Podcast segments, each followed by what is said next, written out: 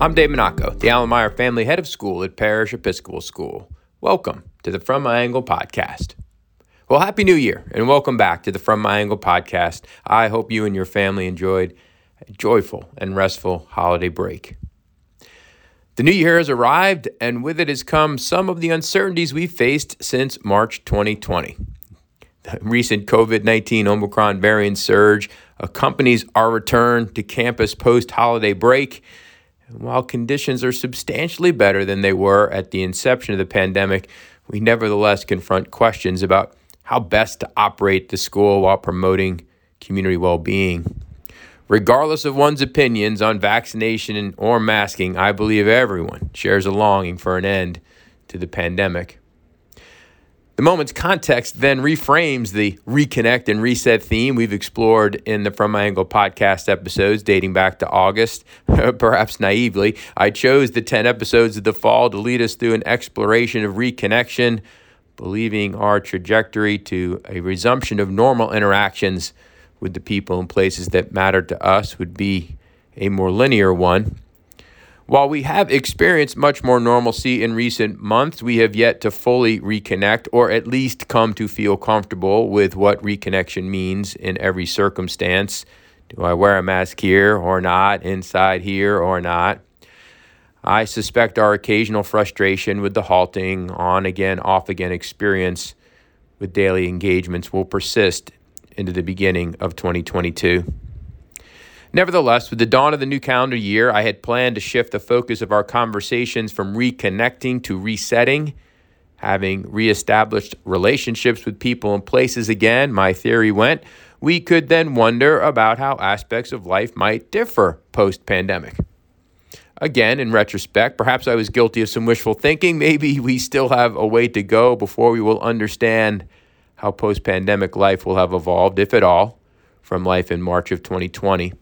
Still, we have emerged enough from the depths of the darkest learn and work from home phase of the pandemic existence to consider what indelible impressions and practices and mindsets the pandemic may be making on us and on the institutions we favor.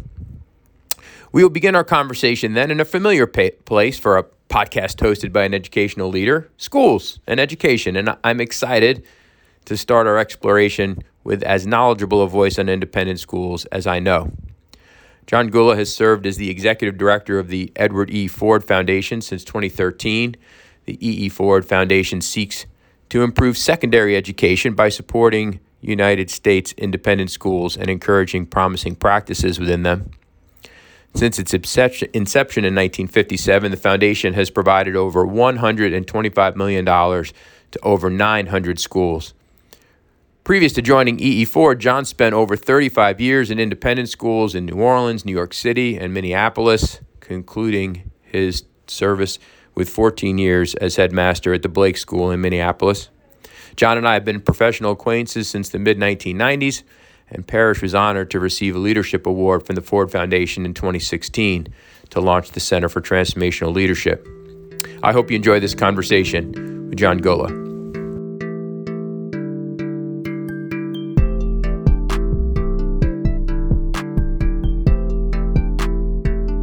Well, welcome back and happy new year, listeners of the From My Angle podcast. My loyal listeners, I hope your holiday was terrific. We've come back to some conditions different than we may have anticipated, but nevertheless excited for the second half of the school year to begin. And with it, the second half of our year long podcast theme, Reconnect and Reset.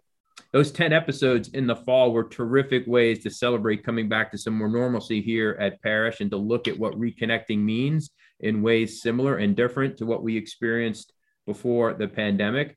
As the new year turned here, the new calendar year, I wanted to explore then resetting. How might life in ways that we are familiar with be different after the pandemic, changed fundamentally or temporarily? And so it is today that I want to begin the conversation in an area that, of course, is obvious to those of us that love Parish and schools and for a podcast led by a head of school education and schools. How has the pandemic perhaps fundamentally or temporarily reset how schools like ours operate? So I am thrilled to be joined by a good friend of mine, an acquaintance of uh, mine professionally back into the 90s and a friend of Parish as well, John Gulla, who serves as the executive director of the Edward E. Ford Foundation, has done that since 2013, but preceding his work at the Ford Foundation, which seeks to improve secondary education by supporting independent schools in the United States, like Parish, who are pursuing promising practices. John was a long-time independent school teacher and administrator, over 35 years in schools across the United States, New Orleans, New York City, Minneapolis, Minneapolis, where in his final 14 years he served as the head of the Blake School. So, John, thank you for coming on to visit with us today about how the world of education might be different post pandemic. I hope your new year is off to a good start. Uh, David, thank you very, very much. Uh, uh, it's a pleasure to be with you. And yes, the the, the year's off to a, a good start. A little surprising that, right. that we're wrestling with uh, yet another wave, but um, it's good to be with you, and I'm looking forward to the conversation. Now, John knows schools not just from his own experience, but his foundation over the last uh, um, years since its inception, 1957, has given out over 125 million dollars to over 900 schools. This man travels across the country and spends a lot of time visiting places like ours. And so he is an expert uh, to offer some wisdom to us. But, John, before we get into that conversation, I'd like to offer my guests this opportunity to share with listeners how they most comfortably identify themselves when meeting someone for the first time. So, we've already established you're an educational leader, teacher, you are a dad, a spouse, a Red Sox fan, as some may glean from your uh, new Yankee accent of yours. Uh, but how is it that John most likes to identify himself with meeting someone new?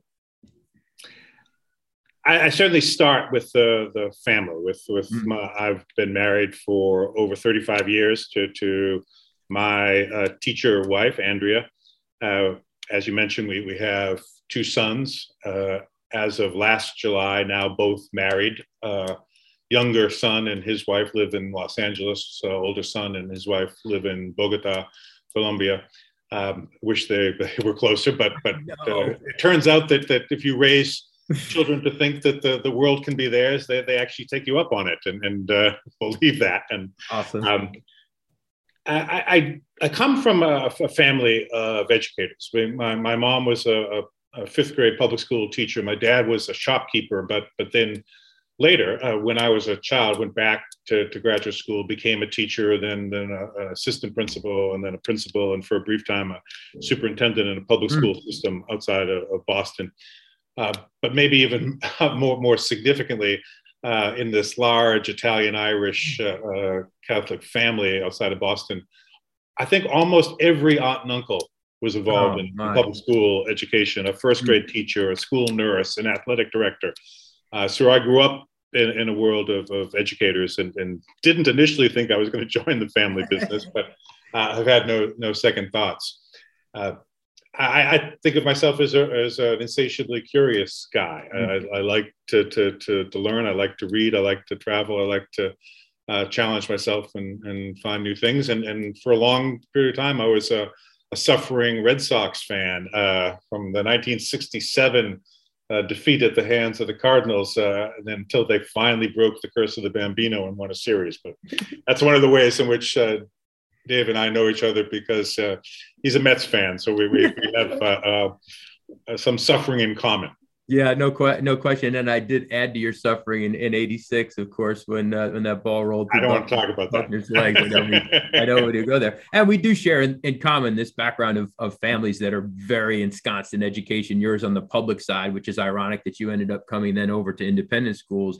But uh, certainly, in my experience too, it very much forms our identity of, of how we see the world and, and feel the world through through schools and so it is that now you found yourself leading um, th- this foundation, uh, an esteemed foundation in the world of independent schools, as I referenced, around since 1957. But I think it's really important to provide the listeners some background on on what the E. Ford Foundation does. So t- tell us a little bit about uh, a little bit about the foundation. Sure, happy to. As you mentioned, uh, uh began in the, the late 50s, but for the first decade or, or so, it was more informal. Uh, mm. And it was only after the, the foundation had developed some momentum, and then after the, the untimely death of, of the founder, that it, it really launched into a, a more ambitious um, effort to, to support independent schools. There are certain criteria for uh, schools to, to seek support from the foundation. They need to, to, to be US based. They have mm-hmm. to have a, a 9th through 12th grade division. We work with K to 12 schools, mm-hmm. but we wouldn't work with K to 6 or K to 8 as in terms of, of the trust that established the, the foundation. Mm-hmm. Schools need to be committed to, to serving a diverse population. Uh, they have to, to have been good stewards of any past philanthropy. Uh, there are, are, as you had mentioned, the, we've distributed some 125 million dollars to maybe 900 mm. Uh, or so different independent schools through well over 2,200 individual grants. Schools wow. can come uh, back to us multiple times. In fact, some schools have, have received uh, 12, 15 grants from us over the, the 60 plus years that we have been around. Mm-hmm. There are uh, several different grant making cycles that we have. We have what, what we call traditional grants. That's sort of the bread and butter, what we've always done. And one of the things that distinguishes that component of the foundation's work is that we don't um, indicate to schools areas where they should seek funding for traditional grants. We say to schools that they know better than we possibly could how we might best be able to help them. So we're agnostic with regard to the focus of the, the, the project that they might bring to us for potential funding, mm-hmm. at least on the traditional grant side. We, much later in the foundation's life, began an educational leadership grant. That was when you and I uh, mm-hmm. uh, last worked together, and, and, was the occasion that brought me to, to see Parish and to, to mm-hmm. witness the good work going on there firsthand. Uh, but that those grants we often do express an interest and have some expectations that uh, an educational leadership grant can benefit the school seeking that support, but it will have promise uh, to benefit education more broadly. Mm-hmm. Uh, we also have uh, special grants, things that, that we'll do because the, the mission of the foundation is simply to support independent schools. So we will make grants outside of that traditional or educational leadership grant, as we did for supporting a, um, a an effort known as the MTC, Mastery Transcript Consortium, a way to, to assess students without using the traditional transcripts uh, and grades that, that uh, are the um, ubiquitous uh, uh method of, of, student assessment throughout the, the US. But there are other special grants. Recently, and I don't know whether you know this, but there's now on the SAIS website a, a head search database that, that's meant to, to introduce a degree of transparency mm. uh, to uh, head of school um, transitions and the consultancies that work on them. But we uh, provided some funding, and SAIS uh, uh, graciously, Deborah Wilson and, and uh, others working with some of her staff, Vince Watchorn, launched that. But there are a number of other hmm. special grant programs beyond those. Yep. Yeah, it's just really impressive the scope there. Uh, I don't know of any other foundations that work exclusively with independent schools, and one one cannot be anything but impressed by 125 million dollars of philanthropy directed to the cause of, of schools like ours. So I think it's just uh, incredible and impressive. And Parish is grateful to partner with the 12 uh, other independent schools here in in Dallas and SMU Simmons to launch the Center for Transformational Leadership and, and offer leadership development programs to uh, over over uh, 100 educators from dozens of schools across the, the country. So um, we, we were served well, uh, well by it and thankful for it.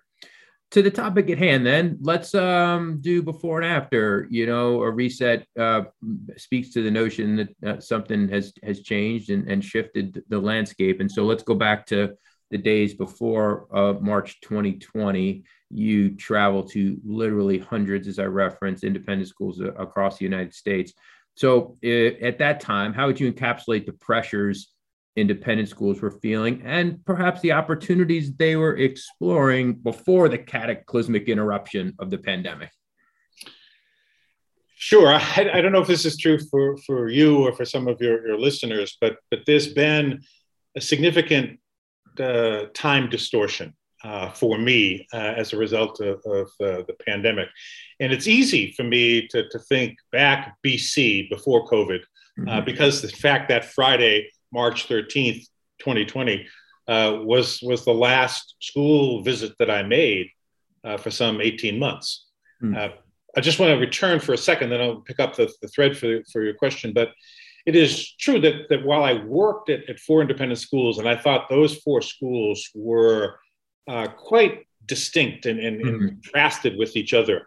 Um, it's only since I've been working at the foundation that I have come to understand that those four schools where I've worked all sit sort of uh, cheek by jowl in the same tiny little part of the NAIS spectrum. I mean, they were all pre-K through 12th grade, co-educational, uh, non-sectarian day schools with, with pretty stable finances and the luxury of, of significant selectivity and admission. Um, and this uh, last decade, almost decade that, that I've been exposed to uh, such an array of, of schools mm-hmm. has um, reinforced for me uh, the absolute conviction that there's no mm. one right way to do this.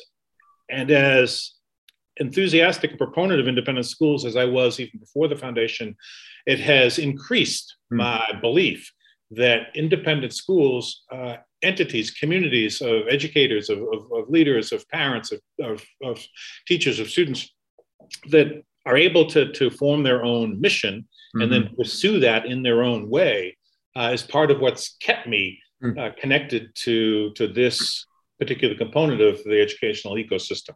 Mm-hmm. But back to that, that point of inflection, that, that uh, mm-hmm. very significant uh, moment prior to, to that, I, I, was spending a, a, certain amount of time. People, I think, believe that, that somehow all of these school visits, all the uh, frequent flyer miles and, and, and, time visiting, somehow there's an accretion of wisdom. And I'm not sure that that's the case.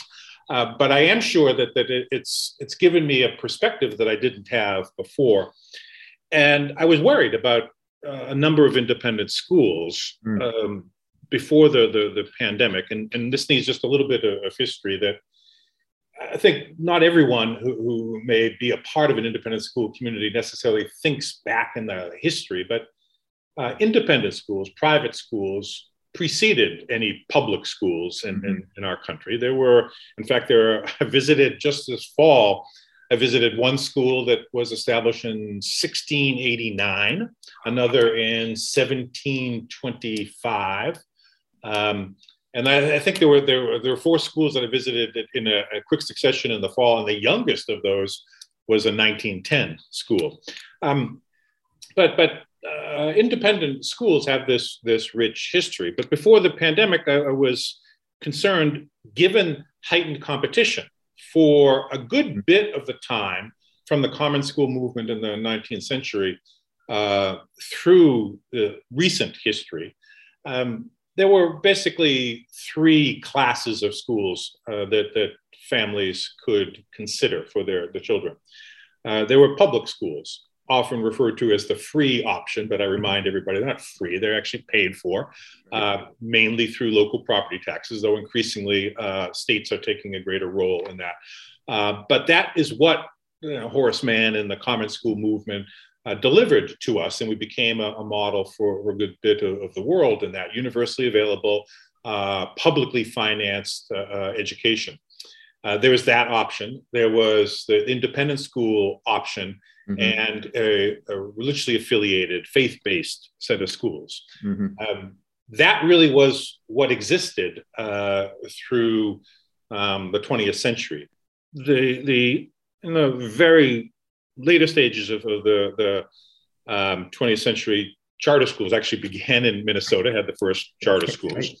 But, but now there are there's competition that did not historically exist uh, with for-profit schools and, and homeschooling and, and uh, uh, mm-hmm. uh, a variety of choices that, that parents have that they did not historically have.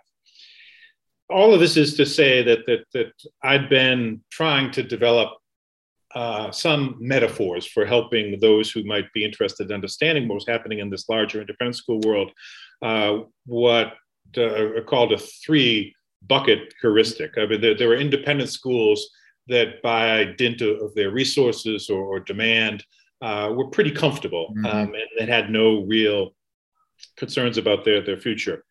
Uh, there were, were uh, what I called bucket three schools that, that recognized that there were some challenges, but they weren't doing anything about it. They thought the challenges were not systemic, uh, were, were temporary, and they'd been around for a while. And if they just kept on keeping on, that the, good times were just around the corner. Mm-hmm. the bucket two schools that recognized there were challenges and that they needed to, to begin to try to, to rethink um, mm-hmm. what they were doing. And I do think even pre-pandemic, there was lots of creative thinking being brought to bear on schools, and there were uh, courageous educational leaders, educational communities beginning to, to rethink how mm-hmm. we approach this uh, and to begin to diversify the, the array of offerings, to take the, the three basic offerings that were then complicated by, by a number of other competitors, and then uh, diversify even further mm-hmm. um, philosophically, pedagogically. Um, that is exciting, it seems to me. So that was all sort of the, the where things were in, in, in my mind pre-pandemic. Yeah, you um, used the and you use the phrases quite often around you know a state of educational evolution or educational inertia, so to speak. And I would agree with you. Like I think Parish was in the second bucket. Like we were a school that was young and aspirant and aware of the changing landscape of the complex global society, as our mission statement calls it, and thus were by the very title we used for our strategic uh, academic visioning trying to reimagine how school worked, make it less standardized, more personalized, more learner centered, uh, uh, uh, more connected to real world and relevant issues, more skills based, not so content driven. Oh, you know, sort of uh, some of the quick summary of what we were up against, right? And trying to do. And that's right smack where we were in March of 2020, deep into that work, beginning to roll things out. And, and I would say we were at a point of educational evolution. But I hear you saying the bucket one schools um, you, you, know, were in a state of educational inertia because they were comfortable, they were very well established. And the bucket three schools were in a state of educational inertia because they thought, eh, we'll be okay. It'll be, you know, things will just work out. So it's an it's a really helpful heuristic. Um, I think that um, you know we can take into then what happened over the next 21 months, which is you know schools private and public like this generational challenge we uh, had to figure out how to virtualize and go hybrid multiple platforms. Meanwhile uh, you know amidst it all national tumult around issues of racial injustice come to the forefront. You have this college admission scandal right? So you get this ugly underside of the college preparatory school industry and amidst all of that um, in some cases emanating from it is this, uh, I think, historic, you've called it epical uh, mental health crisis for our students and, and now I would say even for our employees. So, as you then now think about reflecting on the pressures that circumstances like these have had placed upon independent schools, how, how do you summarize, perhaps with another heuristic or, or, or what have you, like how do you summarize the pressures that the pandemic has brought to bear in the last 21 months? there's an awful lot in what you just said to, to, to try to unpack. But let me let me try, and then you'll, you'll help me if, if there were things you wanted me to address that that, that I missed in, in, in all of, of that. I, would start by, by, by saying that that uh, even pre-pandemic in the BC before COVID time, I mean there was a pattern uh, that I was recognizing that that some schools in certain uh, markets, uh, economically robust uh, cities um, around the, the, the, country with extraordinary uh, demand for some of the, the independent schools, that there, there was a, a certain educational inertia uh, brought about in part because the, the, the governing bodies of, of, some of those independent schools um, had a, a, notion that it ain't broken. so any, any uh, energy being invested to try to change was was often countered with a why are we trying to fix something that, that seems to be working? We have uh, amazing demand. Uh, we, have got kids uh, who seem to, to be thriving. Uh, where the philanthropy is, is, is through the roof. All the, the, the, metrics that one might use um, worth to some of the, these schools suggesting that, that it was uh, arousing success. But as you, you indicate, uh, there are a lot of us who, who see some of the, the, the, the, challenges of what we have done to ourselves, the kind of intense competition and uh, unhealthy behaviors, even pre pandemic, that existed uh, within certain components of the independent school world that set about a, a sort of uh, almost unattainable uh, set of goals for some ambitious kids that needed to, to, to gain admission to uh, Stanford or Bowdoin uh, to, to, in order to have a, a, good life. And it just isn't the case. Mm-hmm. Um, I, I, was noticing the, the pattern that, that some of the, the most innovative, creative, uh, exciting uh, experimentation that was going on uh, was often clustered uh, in, in areas where it was experimentation by necessity, mm-hmm. where there were schools that, that were uh, definitely the, the bucket two schools were, were trying to, to rethink themselves because they came to know that it was very much an evolve or die. Um, that that you know continues to, to, to be true, and I want to be careful in all of this, not to, to be too specific, because there are always exceptions to that. But there are some markets, uh, I'd say Philadelphia and, and, and Baltimore and, and St. Louis and, and, Cleveland and Detroit uh, are some that, that come to, to mind where I think it can be argued that, that historically there are a surfeit of really fine independent schools, and I'm not sure that there continue to be a sufficient number of full pay families in the catchment area, at least of day schools. Boarding's a very different story. Uh, to keep uh, the, the financial flywheel of all of those schools humming. Um, but I do think that even long before the, the, the pandemic, there were, were or schools that were recognizing that we know so much more of, about neuroscience mm-hmm. than was the, the, the case uh, a century ago. Some of the progressive aspects uh, of education, current practitioners sometimes think of being invented uh, in a current day, and that maybe they haven't read their Dewey. Um, yeah. But but there are uh, historical precedents for some aspects of, of how we might rethink education that is more personalized. But but even John Dewey didn't know what we now know about right. the way in which the brain works. So there were schools that certainly were um, beginning to to rethink um, the approach. And there, I see critical mass being achieved by by um, a, a, network of, of schools willing to see a different future you and I know, because we've talked some about this, but there, there, are those who are unaware of the role of the Committee of 10 in, in the late 19th century in establishing what uh, uh, now is the sort of uh, seemingly uh, God given uh, curriculum that, that, that yeah. we follow. At about the same time that, that, that, letter grades came into being. I sometimes will have a conversation with, with teachers in some of these schools that I visit, and we'll just ask them, you know, when, when do you think schools began to, to, to give letter grades, A, B, C, etc.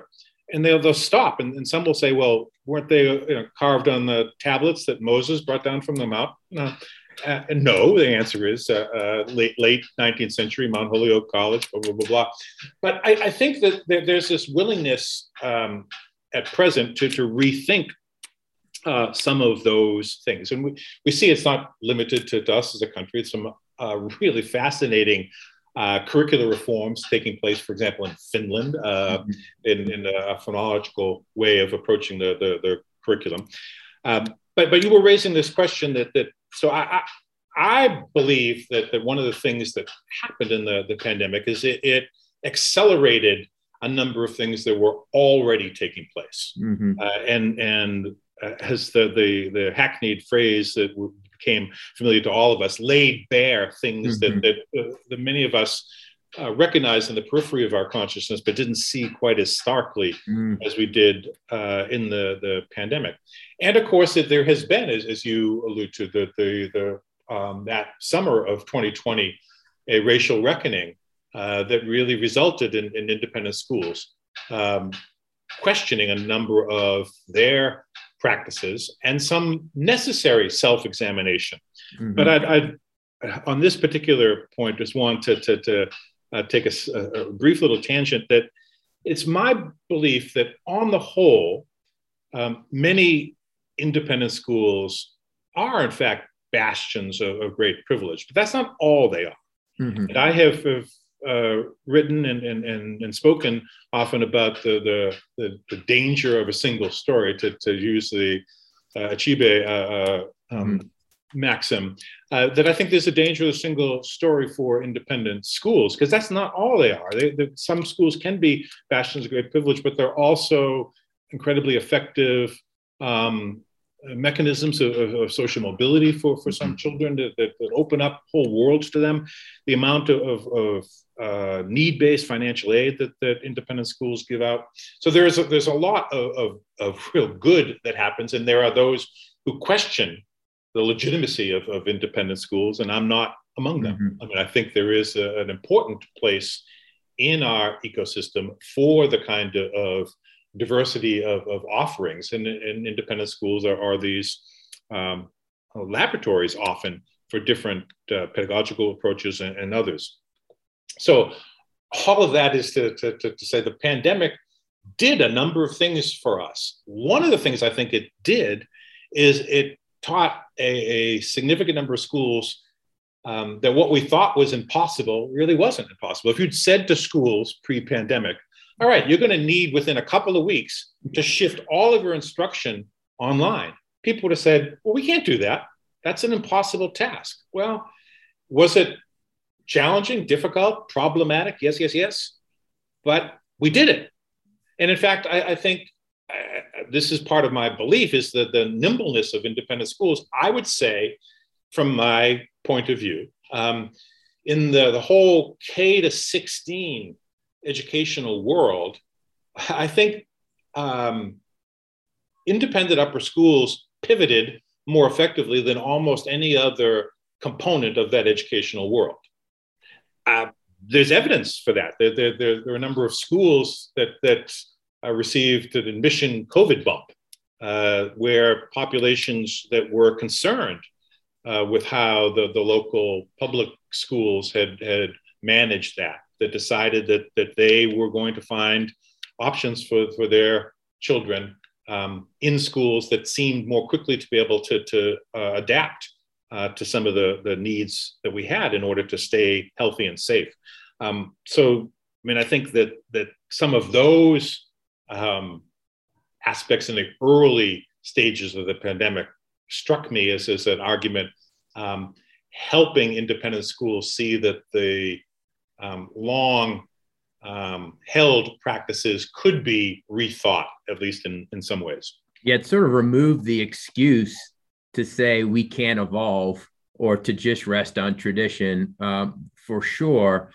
I'm of the hypothesis, though, and I know you and uh, our friend Grant Lichtman have, have uh, hosted these virtual seminars relatively recently called If Not Now, pushing our horizons so schools will thrive and had experts from entrepreneurial education, public schools, private schools on them. But I'm kind of of the hypothesis that the rapid change required by the pandemic, you know, paired with the uh, instability, instability, and, and uncertainty of the world, has actually, at least temporarily, sent us back to a point of inertia. In other words, the tolerance for change in our schools um, has has uh, among our parent body, our faculty and staff, even our students, uh, very much diminished because they just want school like it used to be.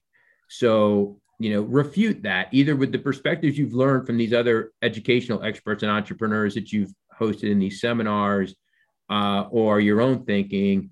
Do, do you feel like we're going to enter a period of uh, accelerated evolution now on the reset or a temporary period of inertia due to the fatigue and uncertainty and challenge that we've just experienced? It's a good hypothesis, but here, here would be my take. I, I think there is um, there's a lot of fear, uh, and there, there's there's an acute um, longing for uh, the world that we'd known. And so some of, of this um, desire uh, to simply re-achieve what we had prior to, to March of 2020 is, I think, a, a result of exhausted constituencies, certainly uh, parents and, and teachers and school leaders and but everyone. I mean, the, the, I think the tank is is empty, and and and people want to to be done with this. And and one of the things that that you do if you're you feel like you're drowning and, and, and flailing is, is grab onto some lifesaver. And if that lifesaver is, is, is, you know, what had been, I think there'll be a lot uh, of that, but I don't think it will last. I think yeah. what we'll see um, uh, five years, 10 years out from that, uh, to give you a, a particular example, uh, I'm sure not parish, but, but you could imagine some schools where there were faculty members whose technological proficiency uh, was mixed. Um, they may not have been the, the, the, most deft utilizers of the tools of technology in their um, classes. Um, but there has been, uh, by necessity, an incredible education on the part of everyone on how to use some aspects of technology, even if, if uh, it's not going to, to, to result in the same kind of, of virtual learning. Mm-hmm. But even the, the, what is possible, uh, those who, who are, are flipping and, and doing um, more um, of the transmission of some information through recordings that they let uh, kids watch on their own and have greater levels of interactivity in class. I mean, that alone you, you and I both know that, that 20 years ago you could walk through a school and it wasn't uncommon to see kids passively sitting in a classroom looking at a screen. Right. Nobody really needs to be doing that. If, if, if it's a passive screen watching, let kids do that on their own time. Use the time together uh, for, for interactivity, either students with students, students with teacher, um, but uh, some kind of experiential education, some kind of active engagement with the, the curriculum. Um, so I do think that there are those things, but there are, uh, as, as you and I, I think, know, even more fundamental questions that that um, are being raised that I think are, are long delayed. What is the purpose mm-hmm. of schools? Mm-hmm. What's the purpose of, of education? And, and, and I think it's easier for us to, to, to ask those questions now than, than it may have been pre-pandemic. But even, even pre-pandemic, um, let me, let me uh, quote this, and, and, and so I'll, I'll read it and get it right, but knowing that this part of the conversation might come up. Even pre-pandemic, there was evidence. Uh, Gallup had done a poll, and the Gallup poll asked the question, and I quote, how important is a college education today? It was asked in, in 2013, and 70% of, of the total population responding said very important. That same population asked uh, six years later down to 50%. So from 70% to 50% of a college education being very important. Mm-hmm. If you uh, break out the subset of the 18 to 29 year olds, and this is all still pre pandemic, that same question uh, went from 74% down to 41%.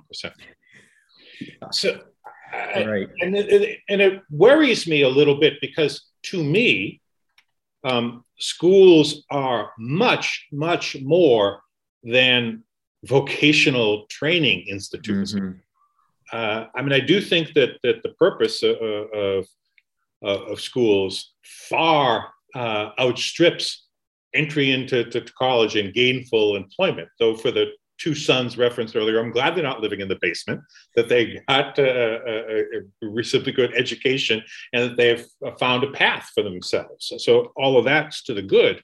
But most of the, the, the people I know who who go into teaching um, don't do so with the sense that they're, they're there so that they can ready uh, their students for uh, greater prospects in the job market. They're there in part to help them grow, develop uh, interests, passions, skills, belief in themselves. Um, I mean, so I, I think that, that there is an opportunity for schools in this, this moment in time to, to get back to some basic questions about purpose and, and what are we attempting to accomplish um, and then, then perhaps even um, ways in which might allow us to rethink elements that just were not up for discussion prior to this moment in time Yeah, I'd like to hope so. But I mean, sitting here leading the school still, and then you know, coming off even a conver- conversation, um, you know, like I had with with Matt Feeney uh, in my last episode of the close, you know, on, in his book Little Platoons, just about this sort of social cultural um, on uh, mindset of parents today, and this this comparative parenting, and this this this you know uh, anxiety that fuels uh, such a drive for uh, whether it's college admissions or elite uh, performance in athletics that uh, I just wonder if that is going to um, really mitigate against questions like yours, uh, multiple pathways to success. What is really the purpose of education? A holistic approach to, to independent schools. If we're really ever going to be able to reset that mindset in schools like ours. Again, I may be overly pessimistic given the moment, but uh, it, it is it is just hard for me to imagine that grip loosening on the elite uh, and uh, schools uh, like like Parish, where folks seem to be really transactionally paying for it to deliver their kids to a list of a narrow list, in fact, of select colleges. Right. I I, I don't know if if I were, were betting on it, which what outcome I, know what we both would hope for, but you may be more realistic. I, I do think that that, and I listened to uh, because I, I am interested in Matt and in, in, his uh, uh, work and writing, um, but I listened to your discussion uh, with him, and, and I don't discount um, the, the the cultural moment that leads to a varsity blues scandal. Mm-hmm. Mm-hmm. Uh, and I, I, do think a lot of that is fear driven. Mm-hmm. I, I did, there are a lot of, of, people who realize that one of the um, incontrovertible facts is that uh, free market global capitalism won.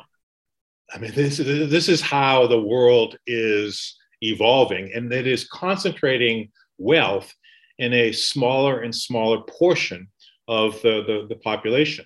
And it seems to me a, a pretty safe bet to say that uh, the current millennials and, and those that, that follow are likely to be, at least in, in our country, the first generation that, on the whole, will not outstrip their parents in terms of, of wealth accumulation and even security. Mm-hmm. So there is, I think, a lot of fear on the part of, of parents uh, that, that, that all, of, all of those who know schools know exist when, when a kid comes home and says to the, the parent, you know, at, at at ninth grade, I think I'm, i want to be a poet when I grow up. Mm-hmm. There's fear in their parents' hearts, like, oh no, then you'll definitely be living in my basement. Yeah. um, but so, so I, I, recognize that, but I, I think the way it, it does manifest itself um, is that, that there, there's uh, a disproportionate and unhealthy uh, belief that, that what you need to do for your, your children is to, to, to help them get in you know, to the best elementary school and the best secondary school and the best college and then the best graduate school so they can, can find that security and, and, and, and stave off the threats that may be forthcoming. But I think that misses the point that, that all successful parents seem to, to, to ultimately realize is that there's a limit to your control. Yeah. Uh, there, uh, there, there, has to be a recognition that, that eventually you're, you're, you want your kids to, to to choose a, a life of their own making. Right, and define flourishing, define flourishing on on their own terms, not around external you know external metrics. And so I think that's the question. I, I mean, if if somebody asked me, you know. Um, is education or our independent schools or even will Parish be fundamentally reset or, or or, or, or, reconceived as a result of what happened during the pandemic, I would say I agree, for example, with you that our schools are now better equipped to think about flexibility and nimbleness within our institutions. But my prognosis as to how fundamentally we may change to uh, models that are less standardized, uh, more student focused, more global in their aspiration of what they're producing. In other words, beyond just the college placement list, that I'm, if not um, skeptical, at least waiting waiting it out. And i guess that's kind of where i sit at this moment in time as we take up the reset theme and and think about it in the context of, of schools. Well let me uh, let me push on your hypothesis just a, a, little bit and see what what your response to this may be. So imagine a, a world uh, 10 20 years uh, down the, the road where there are families who, who may be uh, considering uh, parish for their, their children uh, and who may have dreams. What if those dreams for post parish education aren't uh, Rice or, or, or Yale, um, but they're also Google School, Amazon School, Apple School? What if yep.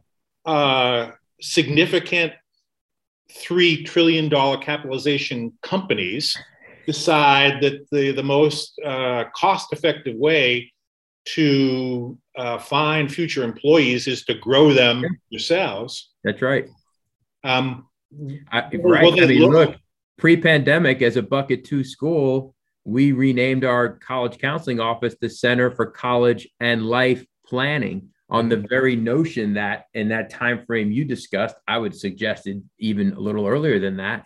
Uh, a graduate of Parish, one of our present pre-K kids, who'll graduate in 2035, should be engaged in conversation with their parents and with us about a post-Parish pathway that doesn't involve an immediate uh, run to a college brick and mortar campus. So, like, we even accepted that premise then and I don't know that again, I don't know that our market right now is of the psychology that they get that or are seeking it. I would be aspirant that in time they would, but again, are the factors of the pandemic or any other factors in our culture right now making me optimistic that our paying customer is going to be that creative in their thinking? I don't know. I'm yeah. still like I'm still holding it out, but I agree with you. Like I think that would be great if our independent schools were, as you say, um, bastions or lighthouses of progressiveness, which I think in many cases they have been. Um, I'd, I'd love to see that.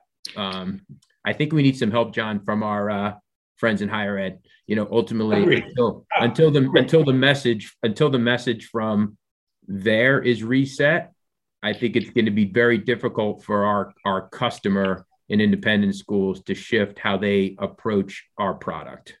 I, I, I take no issue with that. I agree yeah. with you. I do, I do, think that we labor uh, culturally in, in this country and maybe maybe globally, but I think we, we labor under this sort of false belief that that there exists uh, some kind of true meritocracy, and that that uh, what we're engaged in is is a, a, a means by which that talent rises uh, without a, a deep recognition of the the um, multi generational privilege that does exist in, in some families and, and, does not exist at all in others. And I, am really a, a, a, fervent advocate for for pushing people when they believe that that exists. How do you measure that? What is a measure of merit? Uh, one of the, the, the great explosions uh, uh, that, that happened in our uh, shared professional lifetime is, is that the existence of a word intelligence reified a concept. People believe that there is something called there that, that the, the word intelligence connotes. How do you measure that? that right. Well, maybe we get uh, Howard Gardner to help us understand that it comes in many different forms and flavors. Uh, but even still, uh, there, there are limitations to that. And do we need help and assistance from our, our colleagues in higher ed? Absolutely. I mean, I, and this is where I, why I'm a little bit more optimistic on occasion. So up until the pandemic, essentially everyone, uh, there were a few exceptions that were test optional, but when you have the entire state of California deciding that, that they're, not, they're not going back to these this one set of standardized measures, that seems to me to be an opening. And I want to see for all of, of the, the, the the colleges that that signed on uh, to to making caring common. Uh, let's let's reduce the insanity of, of, of, college admission. It remains to be seen whether there will be schools that will truly try to craft community rather than than simply mm-hmm. uh, engage to an even greater extent in the the rejectivity of their incredible admission pools. So here's a, here's a test of that. If you take uh, college universities, and there are some exceptions to this, if you take college universities and you rank them by selectivity, uh, in pre pandemic, you set next to that a ranking of their average SAT scores. It was almost a perfect correlation. Um, Will there be colleges mm. and universities that, that say the hell with US News and World Report and we don't care about those metrics? And we actually will try to create community, bringing together uh, a, a, group of students that is evaluated on the, the, a variety of different measures. Yes, they need to, to, to, to, to be able to achieve success in the curriculum of a given school, uh, but not at this rarefied level that in the most selective schools, one of the, the, the, thought experiments that always sort of astounds me is you talk to the, the people who work at admission at XYZ school that, that's admitting only 5% or 7%. You could say to them, all right, let's, as a thought experiment, take that class that you admitted and put them aside. Now, admit the next class, would you be able to tell the difference between the two? The answer is no. Right. So that just itself is, it suggests to me that we're expending all of this emotional and and and mental health energy um, on, on, achieving a mission where the, the very criteria are nonsensical. Not, not, not clear. Yeah.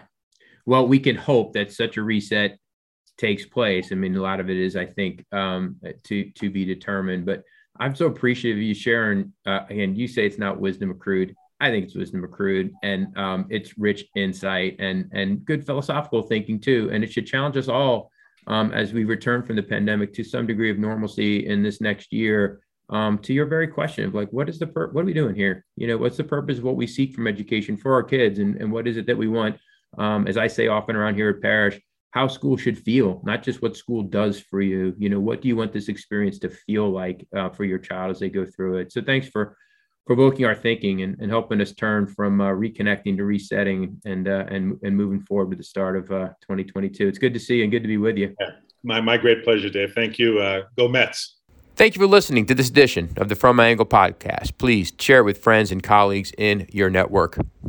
As we delve deeper into the theme of reset, our next podcast episode will bring us another in our 50th anniversary Parish Connection series. We will visit with former parish parents and trustees Kevin Keith and Don Epperson, who played vital roles in the largest reset parish has experienced in its history the grade level and campus expansion. We'll look forward to that conversation and having you back on the From My Angle podcast.